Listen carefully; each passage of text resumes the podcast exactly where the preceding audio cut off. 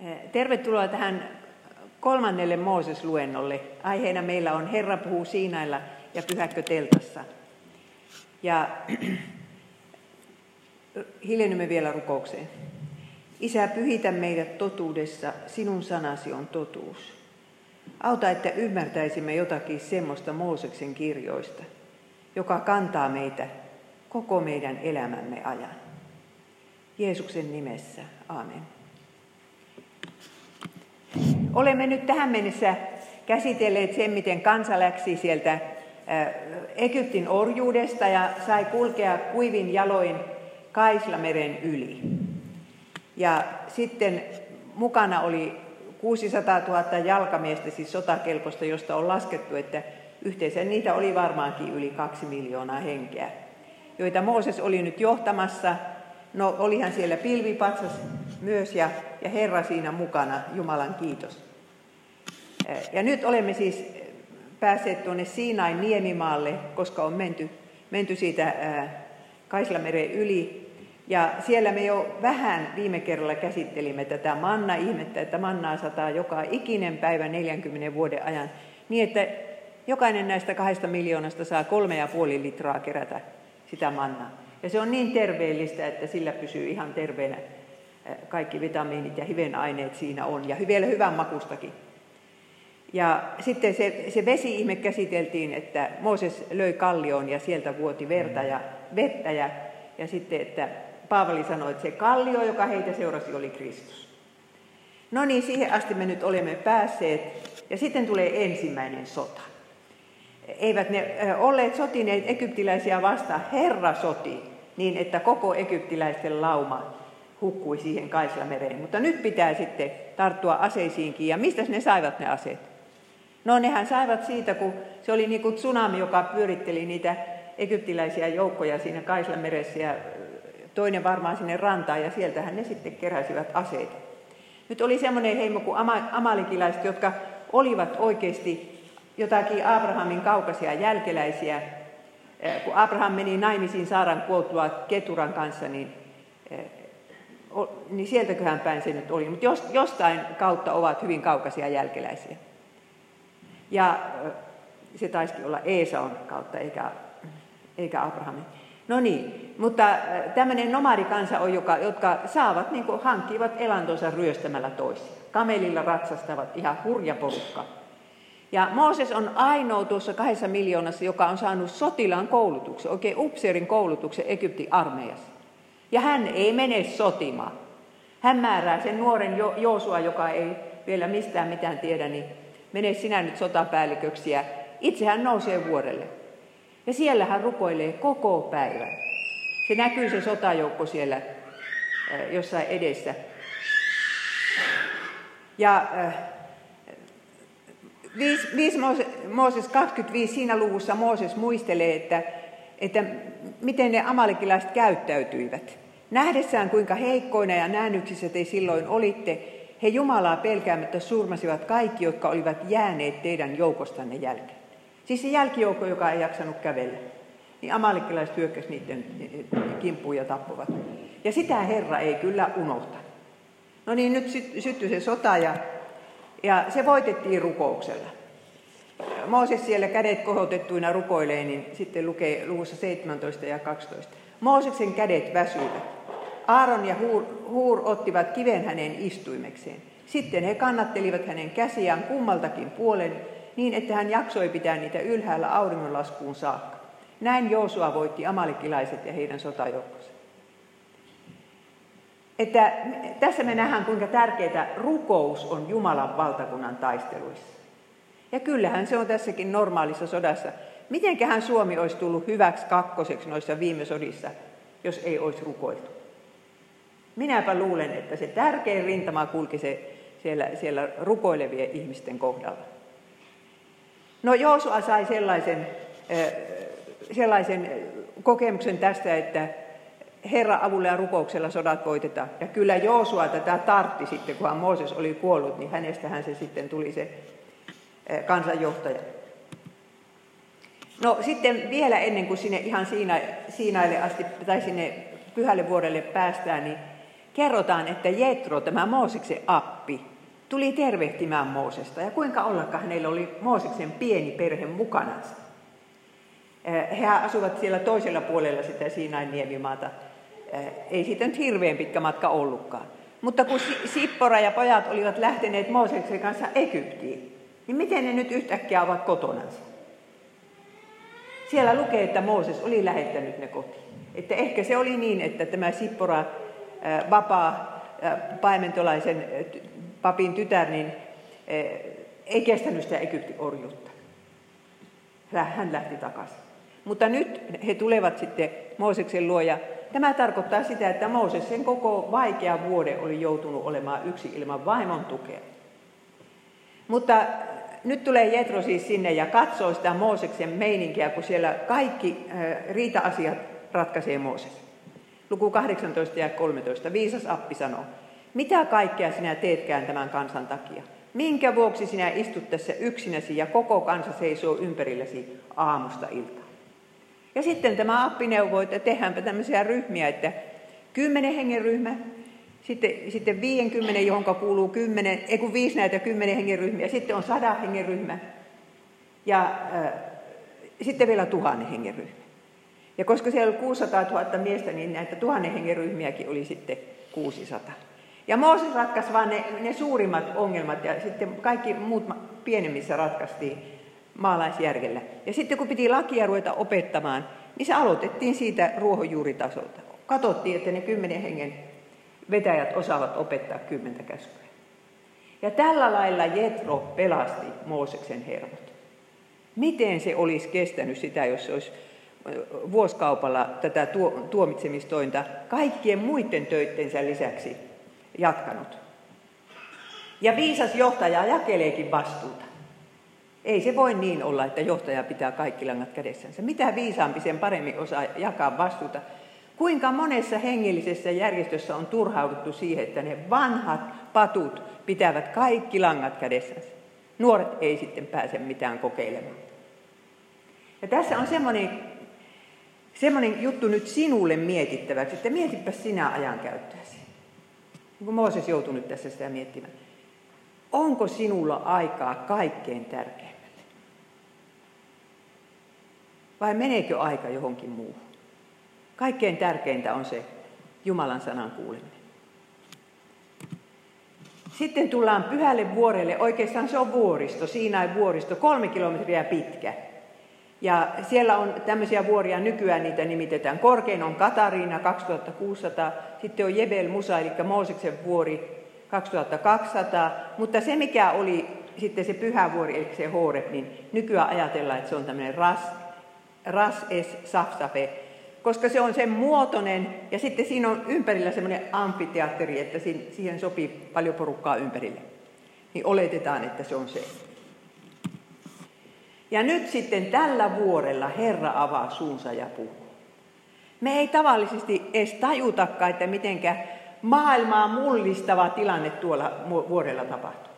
Siihen asti Herra oli sanonut Abrahamille jonkun sana ja Iisakille jonkun sana, mutta nyt hän ottaa ja puhuu Moosekselle niin kuin ikään kuin suunsa puhtaaksi. Viisi Mooseksen kirjaa, no ei kun kakkosesta lähtien, niin, niin siellä hän sitten, sitten opettaa niin paljon asioita, moraalilakia ja, ja vielä yhteiskunnallinen laki ja, ja, ja sitten Jumalan palvelus ja, ja kaikki tämä. Ja, ja kaikki, mitä Jesajat ja Jeremiat myöhemmin puhuvat, ne pohjaa tähän. Joka ikinen profeetta on lukenut Mooseksensa ja puhuu sen perusteella. Mooses on niin kuin se kivijalka. Ja kuinka monta kertaa Uudessa testamentissa sanotaan, että niin kuin Mooses sanoi. Ja Jumala sanoo, sanotaan, kun puhutaan Mooseksen puheesta. Jeesuskin puhuu tällä tavalla. Ja siellä opetettiin kansalle, että Jumala on pyhä, häntä ei saa lähestyä miten vain, missä vain milloin vain. Meidän aikamme ihminen luulee, että Jumala on kaveri, jolloin minä, minä saan lähestyä vaikka keskellä metsää, ei siinä mitään. No tietysti voihan minä rukoilla keskellä metsää, mutta, mutta kuitenkin Jumala on ilmoittanut, missä hän on tavattavissa silloin, kun haluat oikeasti synnit pitäisi saada anteeksi. Ja, ja tuolla tauttiin kansan päänsä, että Jumala on pyhä. Ja se todella tauttiin. Kohta huomaatte, miten se tapahtuu. Ja siinä kävi niin, että Herra oli kohdattavissa tuolla vuorella. Mooses Raukka joutui kiipeämään seitsemän kertaa sinne. Minä sanon, että kun kahden kilometrin korkeuteen kiipee, niin tietää kiipeävänsä. Ja, ja tuommoista vielä hirveän rososta vuorta. Ja kun systeemi oli semmoinen, että hän meni sinne vuorelle, kuuli siellä Jumalan sanan, tuli kertomaan sen kansalle ja kansa vastaa, sitten hän menee viemään kansan vastauksen Herralle ja näin seitsemän kertaa. Ja ensimmäinen vuoriretki, hän menee sinne tietysti heti kun, heti kun ollaan päästy sinne Horpin juurelle. Nimittäin se oli se paikka, missä hän oli jo aikaisemmin tavannut Herran, jossa oli ollut se palava pensas. Ja minä luulen, että kun Mooses kiipee sinne ja sanoo Herralle, että olit ihan oikeassa, me päästiin sieltä Egyptistä. Ja nyt on tässä selvitty ensimmäisestä, niin kuin, no siinä ei ole mennyt vasta toista kuukautta sitä erämaavaellusta. Ja Herra sanoo sitten Moosekselle näin. Te olette itse nähneet, kuinka olen kotkan siivin kantanut teitä ja tuonut teidät tänne luokseni. Jos te nyt kuuntelette minua ja pidätte minun liittoni, niin te tulette olemaan kansojen joukossa minun oma kansani. Koko maailma on minun, mutta teistä tulee minun pappisvaltakuntani ja pyhä kansani. Tämä sinun tulee sanoa israelilaisille. 2 Mooses 19.4. Eli että kaikki maailman kansat kyllä jossain mielessä kuuluu Herralle, mutta tässä on sitten se Herra oma kansa, josta tulee pappisvaltakunta ja pyhä kansa. Mutta siihen tarvitaan sitten liittoa. Ja Mooses tulee alas ja sanoo kansalle, että näin se Herra käski sanoo, ja kansa huutaa kuorossa, me teemme kaiken, mitä Herra käskee. Lukekaapas vanha testamentti läpi, tekivätkö ne kaiken, mitä Herra käskee. Henki on altis, mutta liha heikko. Ja sitten Herra haluaa puhua kansan kuulen Moosekselle, huutaa suoraan tuolta taivaasta että kansa näkisi, että oikeasti se ääni, mikä tulee, niin se tulee taivaasta. Että ei se Mooses omasta päästänsä niitä käskyjä keksi. Mutta siinä on hirveät valmistautumiset. Se vuori on, se Horeb on niin kuin, niin kuin purkautuva tulivuori. Minä olen nähnyt Japanissa vuoria, josta savua nousee. Sen pahempaa en ole nähnyt. Mutta, mutta siis kun tulivuori rupeaa purkautumaan, niin siellä on hirveät pilvet semmoista kauheita, miksi sitä sanotaan sitä ilmaa joka kun yhdenkin kerran vetäiset henkeet, niin kuolet. Tuli kuuma ja siinä on kaiken maailman hiukkasia. Ja sitten, sitten se järisi se vuori. Ja oli niin kuin maanjäristys ja kauheat niin kuin äänet kuulu sieltä. Ja sen takia piti olla turvatoimet. Herra sanoi niin, että sinne ei saa mennä muut kuin Mooses. Jos sinne menee lammaskaan, sinne piirrettiin semmoinen rajavuori ympäri, niin se on kivitettävä. Ja, jos, ja sitä ei, jos ihminen menee sinne, niin sitä ei saa käsin mennä tappamaan sitä ihmistä. Se on nuolilaamuttava kuoliaksi. Jumala on niin pyhä. Ja, ja kansa pelkäs kauheasti ja sitten tuli se kolmas päivä. Ja kansan piti valmistautua niin, että pestää itsemme ja seksisuhteita ei saa olla ja, ja pyhittäydytään. Ja sitten kolmantena päivänä alkaa kuulua sieltä se ääni. Tiedättekö, kuka ei ollut onnessaan, kaikki oli kauhuissa. Kolmantena päivänä aamun tultua alkoi jyristä ja salamoida. Vuoren yllä lepäsi raskas pilvi ja kuului voimakasta torven toitotusta ja kansa vapisi pelosta leirissään. Sitten ne tuli ulos leiristä. Siinä vuori oli kauttaaltaan savun peitossa, koska Herra laskeutui vuorelle tulessa. Vuori savusi kuin tulinen uuni ja vavahteli ankarasti. Torven ääni kasvoi kasvamistaan Mooses puhui ja Jumala vastasi hänelle jyliste. Minä yritin kaivilla, että mitä se Herra tässä vaiheessa puhuu. Minä jo välillä luulin, että se luki ne kymmenen käskyä sieltä, mutta, mutta en tiedä oikein sitä. Sisältöä ei siinä sanota, mutta jotakin se puhuu, että kansa näkee, että hän se on, joka puhuu. Ja sitten kansa on niin hädissään tämän kokemuksen jälkeen, että se sanoo Moosekselle, luku 20 ja 19. Puhu sinä meille, me kuuntelemme, mutta Jumala älköön puhuko meidän kanssamme, se on meille kuolemaksi. Mooses vastasi kansalle, älkää pelätkö, Jumala on tullut tänne pannakseen teidät koetukselle ja herättääkseen teissä pelon ja kunnioituksen häntä kohtaan, ette te enää tekisi syntiä. Niin kansa pysytteli loitolla, mutta Mooses lähestyi tummaa pilveä, jossa Jumala oli. Siis Herra kumminkin haluaisi, että häntä pelättäisiin. Kaikkien käskyjen selitykset alkavat Lutherin mukaan, että meidän pitää peljätä ja rakastaa Jumalaa niin, että me tee synti. Jos Jumalaa ei pidetä pyhänä, niin synninteko on tosi helppoa. Niin kuin me omasta ajastamme sen näin. Ja kuinka moni ihminen tässä maailmassa tietää, ja, ja kristittykään, että Jumalan kanssa ei voi olla suhteessa ilman liittoa. Niin kuin miehen ja naisen ei pitäisi olla suhteessa keskenään ilman liittoa, niin, niin Jumalan kanssa kerta kaikkiaan ei voi olla. Ja äh, nyt Herra sitten lupaa solmia sen liiton. Se tarkoittaa, että se on vähän niin kuin häät. Herra sanoi, että minä olen sinun Jumalasi, ja kansa sanoi, kansa sanoi että niin, sinä olet minun Jumalani, minä, minä, me olemme sinun kansasi. Mutta raamatussa siihen liiton solmimiseen tarvitaan verta. Pitää uhrata uhreja, että sitä, se veri vuotaisi. Ja siinä sitten tapahtuu niin, että Mooses, Aaron ja Aaronin pojat ja 70 vanhinta kiipeivät vähän matkaa sitä vuorelle. Ne saa kiivetä, ne ei kuole. Ja niillä on siellä, ne uhravat uhreja ja ne syövät sitten, kun uhrilihasta aina joku osa syötiin, ne syövät yhteysuhria ja sanotaan, että ne katselevat Herraa. Mutta vanhassa testamentissa, kun ei Herraa saa katsella, siinä kuolee, jos katselee. Niin loppujen lopuksi käy ilmi, että ei ne Herraa siinä katselekaan, vaan hänen jalkojensa astin lautaa, joka on niin kuin safirikivistä tehty. Sen verran ne näkevät Herrasta. Mutta se liitto solmitaan tällä tavalla. Ja nyt verrataan sitä sitten uuteen liittoon. Uusi liitto solmitaan kasteessa. Ei me voida olla Jumalan kanssa tekemisissä, jos ei meitä ole kastettu. Se on se liiton solmimishetki. Ja viimeinen ehtoollinen, siinähän se Jeesus tämän uuden liiton asetti. Siinäkin syötiin ja juotiin ja katseltiin Jumalaa. Mutta ei vaan enää Jumalan astilautaa kuin oikein Jumalan kasvoja.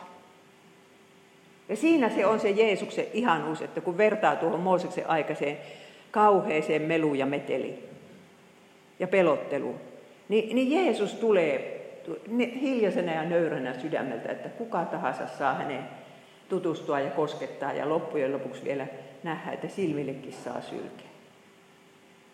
Ja se liiton veri uudessa liitossa on Jeesuksen veri. Tämä ei ole enää lakiva liitto. Siinä ei ei tehdä niin kuin tuossa vanhassa liitossa, että kansa lupaa, että me noudatetaan lakia. Tämä on evankeliumin liitto, armoliitto. Me uskotaan siihen armoon. Ja ehtoollinen on liiton ateria myöskin meille. No sitten kun on tämä liitto solmittu, niin sitten Mooses lähtee tuonne vuorelle. Minä en muista monesko kerta, saattaa olla kolmas kerta jo. Ja hän lähtee hakemaan niin kuin, niitä lain tauluja ja yleensä kuulemaan, kun Herra pitää hänelle siellä hirveän pitkät puheet. Ja hän lähtee Joosuan kanssa, mutta Joosua jää, ei, ei mene pilven sisälle. Hän jää vähän alapuolelle. Mooses häviää sinne pilven sisälle. Ja ikään kuin menisi tulivuoren purkauksen keskelle ja pysyy siellä 40 päivää. Niin kyllä kansa rupeaa ajattelemaan, että ei ole hengissä enää meidän johtaja. Ja Joosua odottaa ja odottaa ja hätäilee ja rukoilee ja välillä käy hakemassa ruokaa leiristä ja sanoo, että ei ole mitään näköhavaintoa. Ja siellä sitten annetaan nämä kymmenen käskyä, eli ne liiton ehdot. Ensimmäinen taulu, yleensä ajatellaan, että siinä on Jumala ja ihmisen suhde, ja toinen taulu, ihmisen ja ihmisen suhde. Ja oikeasti niin kuin hebrealaisessa raamatussa se eh, numerointi on erilainen. Ensimmäinen käsky on, että minä olen Herra sinun Jumalasi, älä pidä muita jumalia. Ja toinen käsky on, älä tee itsellesi kuva. Ja kolmas käsky on, eh, Herran nimi on pyhitettävä. Ja äh, mitä nämä käskyt sitten meille opettavat, tai mikä on niiden tarkoitus? Ensimmäinen käsky, oikean teologian suojelu. Oikein jumalakuvan suojelu. Älä pidä muita jumalia. Ja toinen on sitten, jos otetaan tämä Jumalan nimi, niin se on oikean Jumalan palveluksen suojelu. Että ei opeteta harhaoppia. Ja kolmas on Herran nimen suojelu, ei kiroilla Jeesuksen nimessä, että se nimi menettää merkityksensä kokonaan. Ja sitten on, neljäs on lepopäivän suojelu, se, että ihmisillä olisi aikaa levätä ja aikaa kuulla Jumalan sanaa. Ja seuraava on perheen kunnian suojelu. Että vanhempia on kunnioitettava. Jos van, lapset ei kunnioita vanhempiansa ja ilkeilevät niille, niin siltä perheeltä hän menee kunnia. Se on vanhemmille mitään hirveän asia, että, että jossain vielä toisten kuulee lapset heitä arvostelevat ja piikittelevät ja pilkkaavat.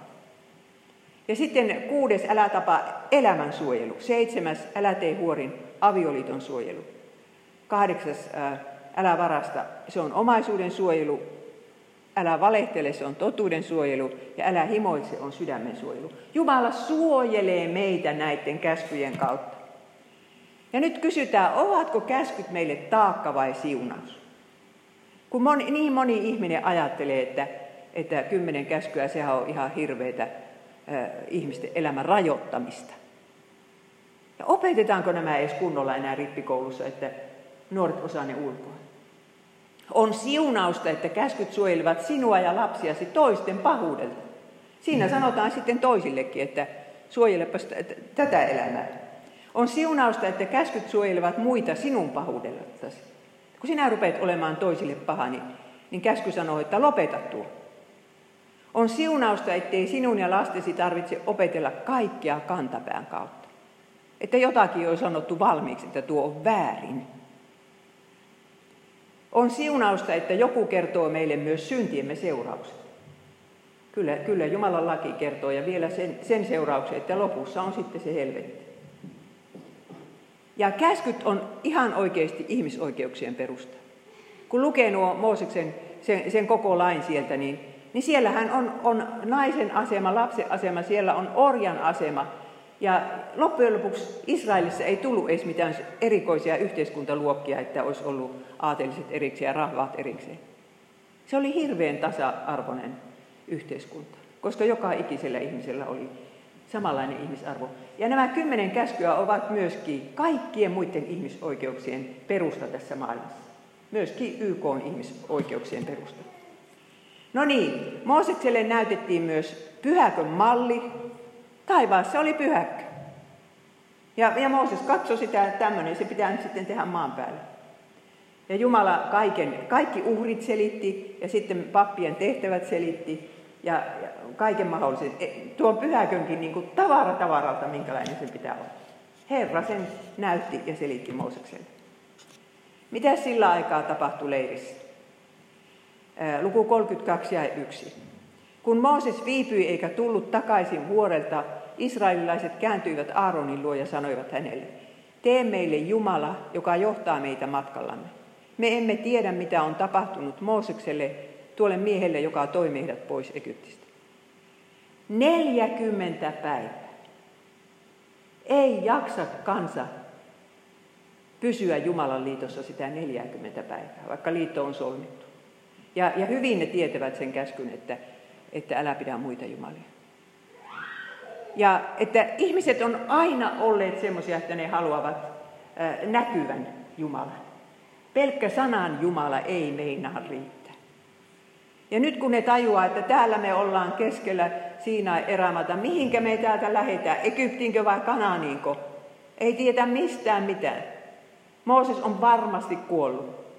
Niin nyt halutaan joku konkreettinen Jumala sitten, joka johdattaa meidät johonkin paikkaan täältä.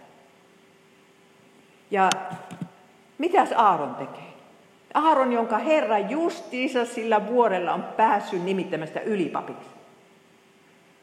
Hän on kansan toinen johtaja. 32 ja 2. Aaron sanoi, ottakaa kultakorut, joita vaimonne, poikanne ja tyttärenne pitävät korvissaan ja tuokaa ne minulle. Kaikki riisuivat kultakorut korvistaan ja toivat ne Aaronille. Aaron otti korut vastaan, valmisti muotin ja valoi kullasta sonni. Kansa sanoi, Israel, tämä on sinun Jumalasi, joka toi sinut pois Egyptistä. Sen sijaan, että Aaron olisi sanonut, että top tykkänään, tuommoiset puheet loppuu tähän. Niin hän heti rupeaa tekemään, mitä kansa vaatii. Ja se on kaikkien arkkipiispojen ja, ja piispojen ja paavien ja pappien kiusaus. Että jos kansa yksimielisesti vaatii jotakin, niin tehdäänkö vai eikö tehdä? Siinä menee suosio. Ja Aaron tajus, että hän on nyt tämän kansan johtaja, jos se Mooses on kuollut. Hän, hän, jos rupeaa tässä riitelemään, niin tästähän ei tule mitään. paras tehdä niin kuin ne pyytävät. Siinä on kuulkaas johtajan pohjanoteraus. Ja kukaan ei protestoi.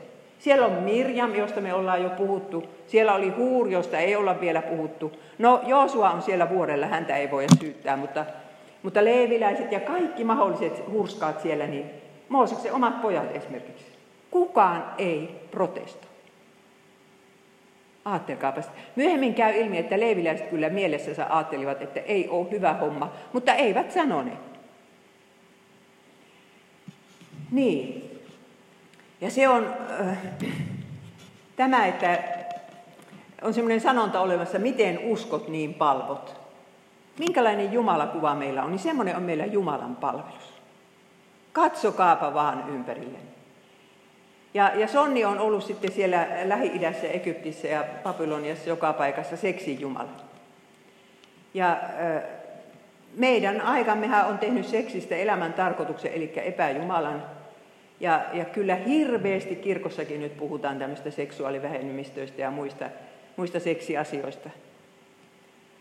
Ja nyt kun Jumalakuva ollaan, on liberaaliteologia on vetämässä niin kuin tämmöisen feministisempään suuntaan, niin sen takia Ruotsissa on nyt sitten ehdotettu, että, että ää, otettaisiin tämmöinenkin pronomi niin kuin hen, joka ei ole han eikä hun. Ja, ja sitten, että liturgiankin pistettäisiin sillä että ikään kuin Jumala olisi nainen. Jos Jumala on niin pyhä kuin hän il, ilmoitti olevansa tuolla vuorella, niin mitä hän ajattelee siitä, että hänen kuvansa ruvetaan rustaamaan? Ja nimenomaan tuon, tuon vasikan suuntaan. Tämähän ei ollut viimeinen sonni, minkä israelilaiset rakensivat.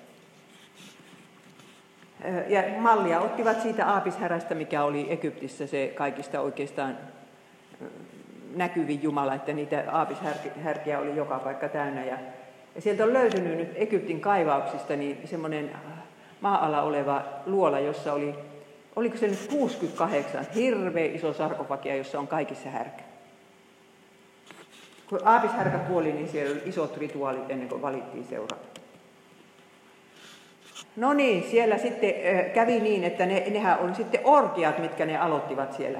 Seuraavana päivänä pistetään juhlat pystyy ja siellä sanotaan, että miten se nyt olkaa uudessa käännöksessä ja vanhassa. Mutta niin kuin siitä hebrean sanasta kuulemma saa sen käsityksen, että, että se on just tämmöistä holtitonta menoa, että siellä tanssitaan ja äh, niin kuin, ollaan menossa tällä aika intiimiin suuntaan ja syödään verivirtaa, syödään siellä sitä, niitä uhrilihoja ja, ja kauhean meno päällä. Ja sitten Mooses on vuorella ja 40 vuorokauden kuluttua Herra lopettaa puheensa. Nyt hän on sanonut sanottavansa. Mooses lähtee alas kaksi laintaulua kainalossaan. Ja nämä on ainoat dokumentit koko maailman historiassa, mitkä Jumala on kirjoittanut omalla sormellansa. Omalla sormellansa.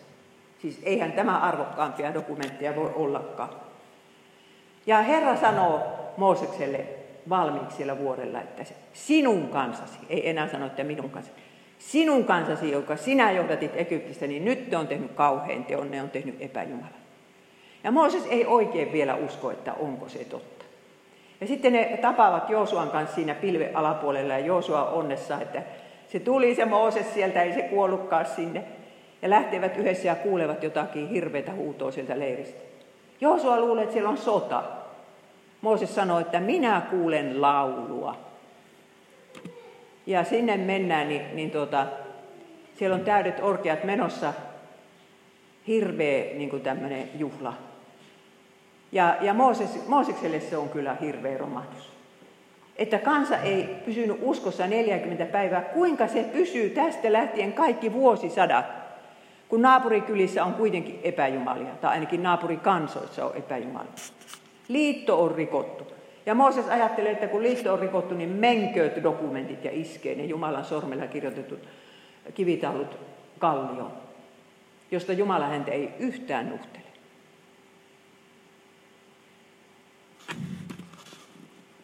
Ja sitten Herra suuttuu niin kamalasti, että sanoo, että minä hävitän tämän kansan ja teen sinusta uuden kansan. Luuletteko, että Moosekselle tuli hetken ajaksi kiusaus, että minusta tuleekin uusi Abraham. Minun pojat pääsekin tärkeisiin, tärkeisiin asemiin tämän kansan historiassa. Ei ollenkaan. Vaikka Mooses oli niin onneton ja niin raivoissaan sille kansalle, niin samalla hän rakasti sitä sydämessä. Ja heti rupesi kääntämään Jumalan päätä. Minä en tiedä, onko ketään raamatussa toista henkilöä, joka saa Jumalan pään niin monta kertaa käännetyksi kuin tuo Mooses. Se kyllä aina makaa kasvot, kasvot maata vasten, että ei se uhittele Jumalalle, mutta, mutta puhuu, puhuu niin Jumalan pyöryksi. Näin hän sanoo luku 32 ja 11. Miksi Herra vihastuisit omaan kansasi? Sinähän toit sen Egyptistä suurella voimallasi ja väkevällä kädelläsi. Miksi egyptiläiset saisivat sanoa, että sinä veit israelilaiset pois, vaan tappaaksesi heidät vuorille? Muista palvelijoitasi Abraham ja Isakia ja Jaakobia. Herra oli antanut lupaukset patriarkoille. Kyllä hänen nyt pitää muistaa ne lupauksensa. Ja Herra antaa periksi. Hyvä on, en hävitä niitä. Eh, tässä Mooses on niin kuin Jeesuksen ennakkokuva, semmoisena, tai sanottaisiko pyhä henki, joka on meidän puolustusasian ajajan siellä isän edessä. Mutta rangaistushan siitä tulee. Mooses seisoo siinä äh, portilla ja, ja porukka ei huomaa, että se on tullut sinne. Niillä on niin kauheat juhlat menossa. Ja Mooses sanoi, että joka on minun puolella, tulkoo tänne. Leiviläiset tulee, ne eivät ole humalassa. Ja, tota, ja sitten Mooses sanoi heille, näin sanoo Herra Israelin Jumala, sitokaa miekka vyöllenne, kulkekaa edestakaisin leirin, leirin halki portilta portille ja tappakaa jokainen, jonka kohtaatte, olkoonpa vain oma veli, ystävä tai sukulainen. Siellä on menossa ne orkeat siinä pääkadullakin ja nyt on sitten tarkoitus, että jokainen, joka tulee vastaan, niin siinä niin kuolee. Ja siellä kuoli 3000 ihmistä. No ei edes yhtä, yhtä prosenttia siitä epäjumalan palvelijoiden määrästä kuollut, mutta kuitenkin 3000 kuoli. Ja Mooses rouhensi sen sonnin ja juotti sen kansan, sotki sen veteen ja juotti sen kansan. Ja tiedättekö, se juoma on sen, sen katkeran etikan ja sapen ennakkokuva, mitä Jeesukselle tarjottiin ristillä. Meidän epäjumalan palveluksemme tähän.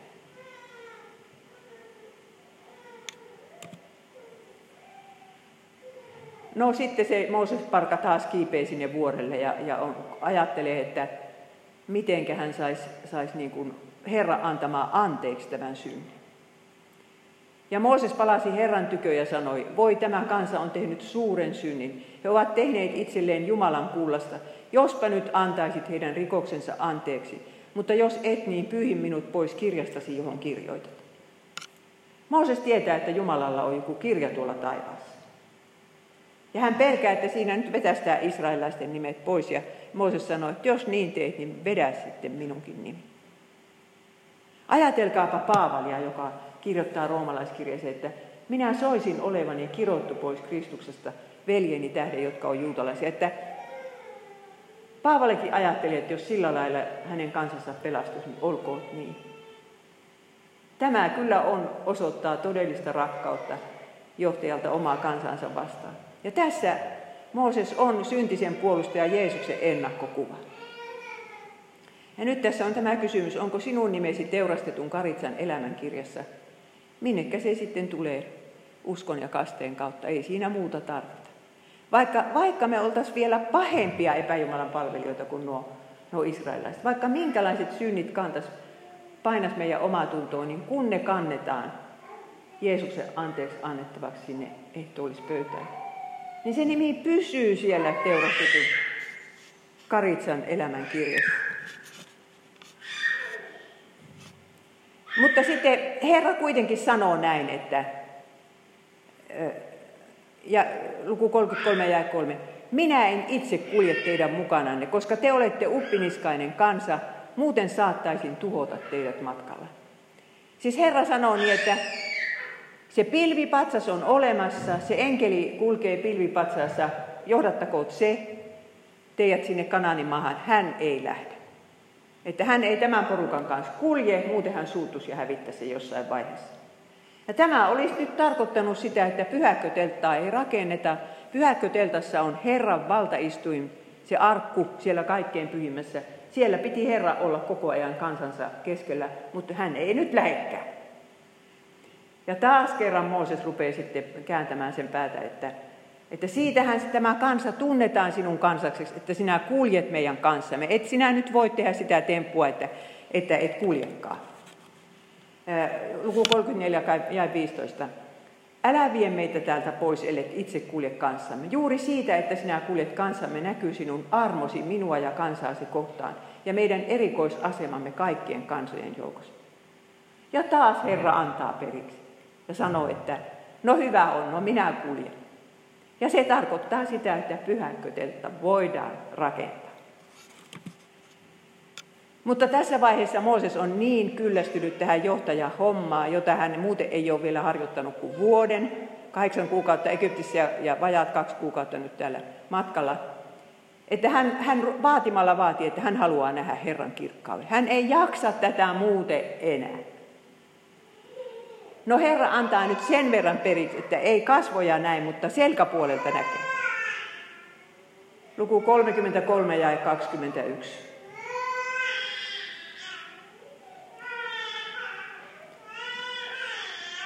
Asetu tämän kallion luo.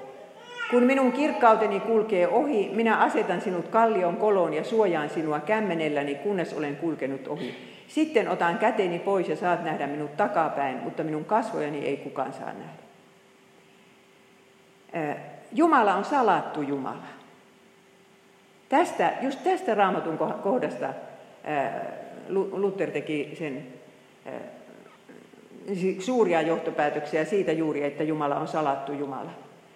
Mutta ajatelkaapa sitä, että Herra kuulee tämän Mooseksen rukouksen 1400 vuoden päästä.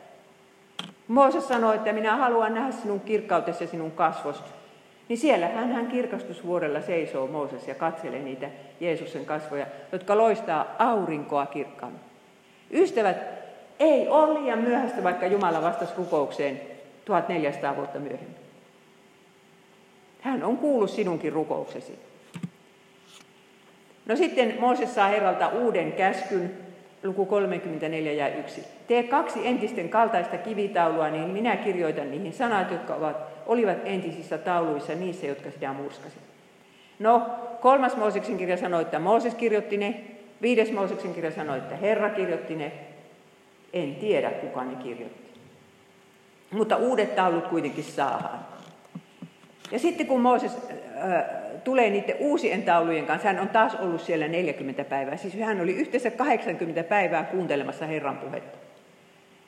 Niin sitten hänen kasvonsa säteilevät, kun hän on ollut Herran kanssa niin paljon tekemisissä.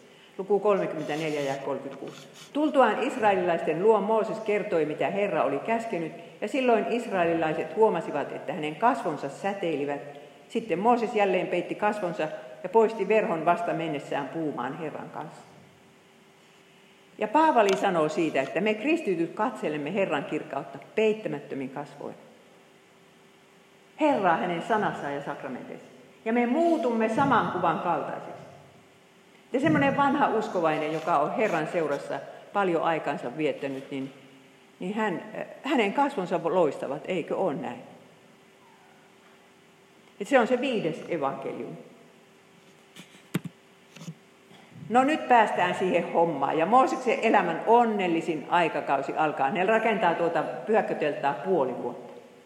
Ja tämä on siis semmoinen aika, että puhalletaanpas yhteen hiileen. Ja Herrakin ei ole, ei, ei, ei ole mitään kritisoimista. Kaikki menee nyt ihan, ihan putkeen. Ja, ja kansalle se on silkkaa armoa. Kansa tajuaa, että me ei oltaisi ansaittu tätä. Me ei oltaisi ikinä ansaittu, että saadaan tehdä se pyhäköteltä ja lähestyä Jumalaa sillä tavalla. Ja Herra sitten asuu tässä meidän leirissämme. Kaikki oli nyt innoissaan, kun ne tajusivat sen syntinsä suuruuden. Ja Mooses sanoi, että mitä pitää tuoda. Kootkaa keskuudestanne uhrilahjoja Herralle, jokainen, joka haluaa antaa, no ei väkisellä. Tuokoon Herralle kultaa, hopeaa, pronssia, sinipunaisia, purpuranpunaisia ja karmiininpunaisia villoja, hienoa pellavaa, vuohenkarvaa ja niin edespäin. Egyptistä oli saatu sitä kultaa niin paljon. että vaikka oli kultainen sonnikin rakennettu, niin sitä vielä jäi. Minä laskin kynän kanssa. 1400 kiloa meni tuohon pyhäköteltaan kultaa. Hopeata meni neljä tonnia. Ja sitten siellä oli semmoistakin kuin sireenin nahka. Oletteko koskaan miettinyt, kun vanhaa käännöstä luette, mikä se sireeni on? Se on kuulkaa seireeni. Eli ennen vanhaan merilehmiä, joita on siellä punaisessa meressä vaikka kuinka paljon, niin niitä kutsuttiin seireeniksi, ikään kuin ne meri, meren neitoja. Kolme metriä pitkä elukka. Ja si- siitä sitten saatiin sitä nahkaa, en tiedä itsekö ne niitä pyydysti vai ostiko ne peduinilta. Ja tavaraa tuli niin paljon, ettei sitä enää voitu vasta- ottaa vastaan. Mooses sanoi, että top tykkänä nyt ei tarvita enää. Milloinka täällä on Slöyssä tapahtunut, että jonkun keräys on sanottu, että älkää tuoko enää, nyt on jo ihan liikaa. Ja se, se johtui just siitä anteeksi antamuksesta. Siitä iloittiin. Ja nyt minä kysyn, että oletko sinä löytänyt oman paikkasi Jumalan valtakunnan rakennustyömaalta?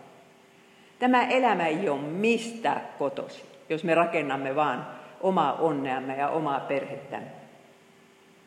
Siinä pitää olla se iankaikkisuusperspektiivi, että mullakin on joku homma täällä. Jos ei ole vielä, niin kysykää noilta Martilta ja Soililta, varmaan tulee joku, joku homma teillekin. Ja se on tosi mielenkiintoista, että ensimmäistä kertaa pyhän hengen täyteys sanonta esiintyykin artesaanin kohdalla. Ei tämä ollut mikään puheenpitäjä. Katsokaapa tätä. Luku 35 ja 30. Mooses sanoi israelilaisille, Herra on valinnut Uurin pojan Besalelin, Huurin pojan pojan Juudan heimosta ja täyttänyt hänet Jumalan hengellä niin että hänellä on viisautta ja ymmärrystä, tietoa ja taitoa suunnitella ja valmistaa taidokkaita töitä kullasta, hopeasta ja pronssista. Taatusti tämä mies oli jonkun kultasepäopissa ollut jo Egyptissä. Mutta sen lisäksi se oli vielä tosi taitava ja taiteellinen. Se osasi tehdä, tehdä siis eh, näitä kulta- ja hopeatöitä, mutta myöskin kävi ilmi myöhemmin. Hän oli kankuri ja osasi puutöitäkin tehdä. Ja niitä oli kaksi miestä, Besalel ja Oholiab, ja ne sitten tietysti kouluttivat muita. Naiset kuto innolla kankaita, piti tehdä puuvilla kankaita ja piti tehdä sitten vuohenkarvasta semmoinen peite siihen päälle, ettei se läpäise vettä. Ja sitten tämä pyhäkköteltta, niin sehän oli 5 kertaa 5 metriä leveä ja korkea ja sitten 15 metriä pitkä. Eli tuo pyhi, kaikkein pyhin tuossa oli oli niin kuin kuutio. Ja sitten pyhä huone tuossa oli sen kaikkein pyhimmän ennen sitä. Ja siinä oli muistaakseni viisi kangasta päällä. Ja siellä oli loppujen lopuksi ihan pilkkopimeitä. Tuossa ei ollut edes ikkunoita tuossa pyhässä. Kaikkein pyhimmässä pyhässä oli se seitsemänhaarainen lamppu. Ja tämä pyhäkköteltta ei näyttänyt yhtään miltään ulospäin, koska se merilehmän nahka oli päällimmäinen ja se oli tämmöinen ruskea harmaava. Mutta menetpä sisälle. Se oli ihana. Siellä oli vielä tekstiilitkin, seinäverhot ja sitten tuo esirippu, johon oli taidokkaasti kudottu kerubeja. Ja nyt käskyssä älä tee itsellesi kuvaa. Ikään kuin kielletään se kuvan teko, mutta minä päättelin tästä näin, että Jumala tarkoitti sillä vaan, että älä tee semmoista kuvaa, mitä kumarrat. Koska hän kerran käski tehdä kerubin kuvia. Ja kerubi aina raamatussa on tarkoittanut Jumalan palvelusta. Ja se on tarkoittanut paratiisia. Koska siellä paratiisin portille siellä sitten kerubit vartioivat, ettei syntiset pääse sisälle. No kaikkein pyhimmässä oli se liitoarkku, eli se oli Herran valtaistuin. Sen päältä sitten Herra puhuu Moosekselle tämän jälkeen. Ei tarvinnut enää vuorelle kiivetä. Ja se oli syntien sovituksen paikka, jonka ylimmäinen pappi vei verta kerran vuodessa. Sinne pilkkopimeeseen. Sitä sinne pirskotti. Siinä saatiin kansan synnit anteeksi ja, ja papi omat synnit. Ja se ei ollut iso, se oli 125 senttiä pitkä se liitoarkku ja 75 senttiä leveä ja korkea. Täyskullalla päällystetty, kultainen kansi. Sisällä oli laintaulut, manna ja Aaronin sauva, josta puhutaan myöhemmin. Ja arkun kansi, sitä kutsuttiin armoistuimeksi. Ja se peitti ne laintaulut. Ja se oli se synnin sovituksen paikka. Ja sen päällä oli kaksi tauttua kerubia. No niin. Ja, ja tämä tosiaankin viittasi aina paratiisiin, siihen paikkaan, missä ihminen saa olla Jumalan kanssa tekemisissä. Täällä pyhässä oli sitten kultainen suitsutusalttari, jossa suitsutettiin sitten, ja seitsehaarainen kynttiläjalka, josta ei saanut tuli sammua, ja näkyleipä pöytä, siinä vaihdettiin ne leivät aina kerran viikossa. Ja sinne saivat mennä vaan papit. Siis ei tuota pyhäkköä nähneet ketkään muut kuin papit sisältä. Sitten on esi, esipiha, jossa on polttouhrialttari ja allas, pesuallas. Ja sinne sai sitten tulla kuka tahansa, mutta piti olla sitten uhri, uhrieläin mukana, ei sinne tyhjin käsin tultu. Ja siinä piti itse tappaa se uhrieläin ja sitten papit pirkotti sitä verta. Niin kuin. Sillä lailla opetettiin ihmisille, että synti on kauhea asia.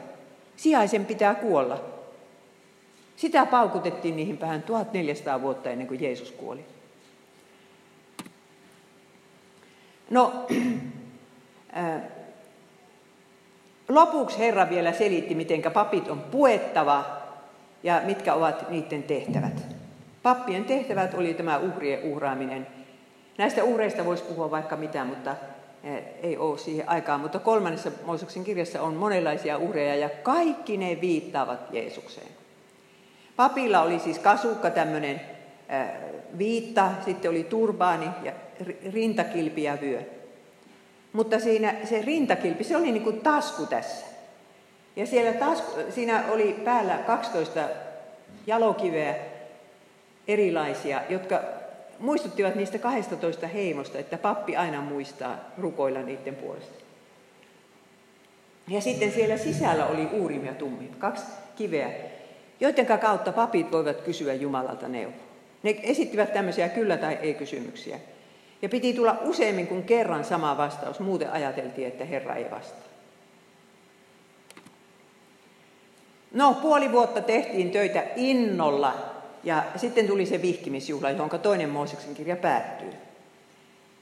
Siinä vaikka minkälaiset uhrit uhrattiin, mutta joka ikinen tavara vihittiin voitelematta. Öljyllä voideltiin. Tuleeko teille mieleen, että Jeesuksen nimi on voideltu? Messias tarkoittaa ja Kristus tarkoittaa voideltu. Oikeestihan Jeesus on tämä pyhäkköteltta. Mutta sitten kun oli, oli void, tuota, nämä vihkimisseremoniat suoritettu, niin kirkkaus täytti temppeli. Herran kirkkaus täytti temppeli. Ja tämä kirkkaus on nyt niin hirveän tärkeä asia raamatussa. Ja kirkkaus oli kyllä siinä jollakin lailla siinä pilvipatsassa, mutta varsinaisesti se kirkkaus oli vaan temppelissä. Ja se kirkkaus sitten näyttäytyi sieltä monta kertaa, kun tuli joku kriisitilanne. Mutta kun tuli sitten seuraava Salomon temppeli, niin siellä oli Herran kirkkaus. Vihkimisjuhlassa se sinne ilmestyi ja siellä se pysyi. Mutta tiedättekö, Hesekiel näki 400 vuoden päästä, että miten se Herran kirkkaus lähti sieltä pois. Koska siellä temppelissä oli epäjumala. Ja kun Zerubabelin temppeli rakennettiin, jonka päälle tehtiin sitten Herodeksen temppeli, ei siellä ollut mitään kirkkautta eikä siellä ollut arkkua. Ja minä kohta selitän, minkä takia. Tässä papit voideltiin myöskin, ja Aaronista tuli ylipappi. Kuvitelkaa, Jumala ei peruuttanut tuota kutsua.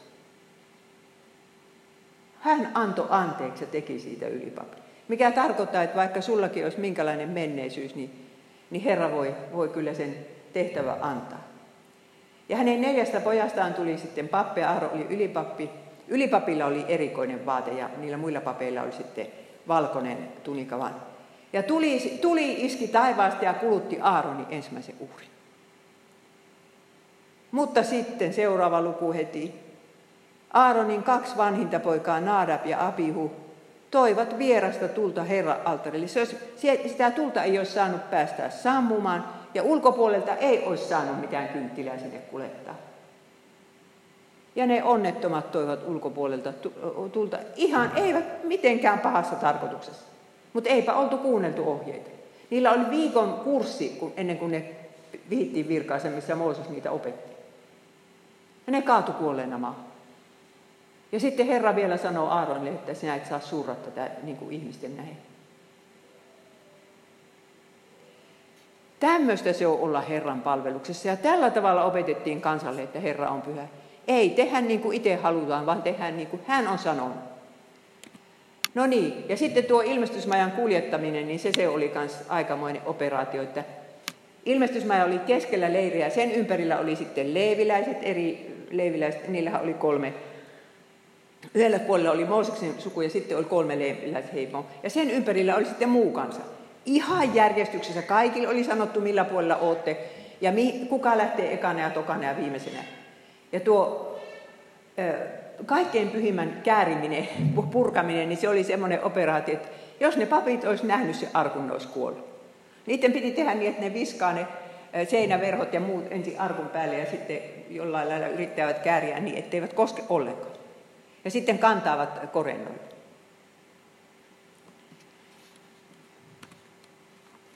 Ja toinen Mooseksen kirja päättyy näin. Sitten pilvi peitti ilmestysmajan ja Herran kirkkaus täytti asumuksen, eikä Mooses voinut mennä ilmestysmajaan, sillä pilvi oli laskeutunut sen päälle ja Herran kirkkaus täytti asumuksen. Ja joka kerta kun pilvi kohosi asumuksen päältä, lähtivät israelilaiset liikkeelle, näin oli koko heidän vaelluksensa ajan. Mutta milloin pilvi ei kohonnut, he eivät lähteneet liikkeelle, ennen kuin sinä päivänä, jona se taas kohosi. Sillä Herran pilvi oli päivällä asumuksen päällä ja yöllä oli pilvessä tulenhohde kaikkien israelilaisten silmien edessä. Näin oli koko heidän vaelluksensa ajan. Mutta sitten vielä muutama sana pyhäkköteltä Jeesuksen ennakkokuvana, sitten minä lopetan. Johanneksen ensimmäisessä luvussa sanotaan, että sana tuli lihaksi ja asui meidän keskellämme. Ja se asui on, on he, kreikaksi pystytti telttamajansa. Kun Jeesus tuli tähän maailmaan, niin hän pystytti telttamajansa siihen leiriin, meidän ihmisten leiriin. Hän on Jumala meidän kanssamme Immanuel. Ja kaikki ilmestysmajan kohdat ja uhrit puhuvat Jeesuksesta. Arkku ja kaikki pyhät esineet ja, ja uhrialtarit ja vesialta, vesialtaat ja kaikki. Tämä kaikkein pyhin puhuu Jeesuksesta sillä tavalla, että Jeesus itse sanoo, että hajottakaa maahan tämä temppeli, niin minä, minä rakennan sen kolmessa päivässä. Ja hän puhuu ruumiinsa temppelistä. Hän on siis temppeli. Mutta ennen kaikkea hän on tuo arkku. Siellä oli sisällä ne laintaulut, mikä tarkoittaa, että Jeesus on lain täyttänyt viimeistä pistettä myöten. Päällä on sitten tuo armoistuin, joka peittää ne laintaulut. Että me saadaan turvautua siihen, että kun minä en ole niitä täyttänyt, niin Jeesus armollansa ja verellänsä peittää sen. Jumala ei näe näitä minun puutteita. Ja hirveitä syntejä. Ja pyhässä oli se kultainen suitsutusaltari, sehän aina tarkoittaa rukousta. Siellä se Jeesus on isä oikealla puolella rukoilemassa meidän puolesta. Seitsehaarainen kynttiläjärkä tar- tarkoittaa, että Jeesus on maailman valo. Näkyleipäpöytä tarkoittaa ehtoollispöytä. Jeesus ruokkii meitä taivaan mannalla. Ja pappeus, sehän päättyi vuonna 70, kun roomalaiset hajottivat sen toisen temppelin. Sen jälkeen ei ole ollut pappeja enää, koska ei ole paikkaa, missä uhrata. Mutta Pietari kirjoittaa, että me kaikki kristityt ollaan kuninkaallisia pappeja.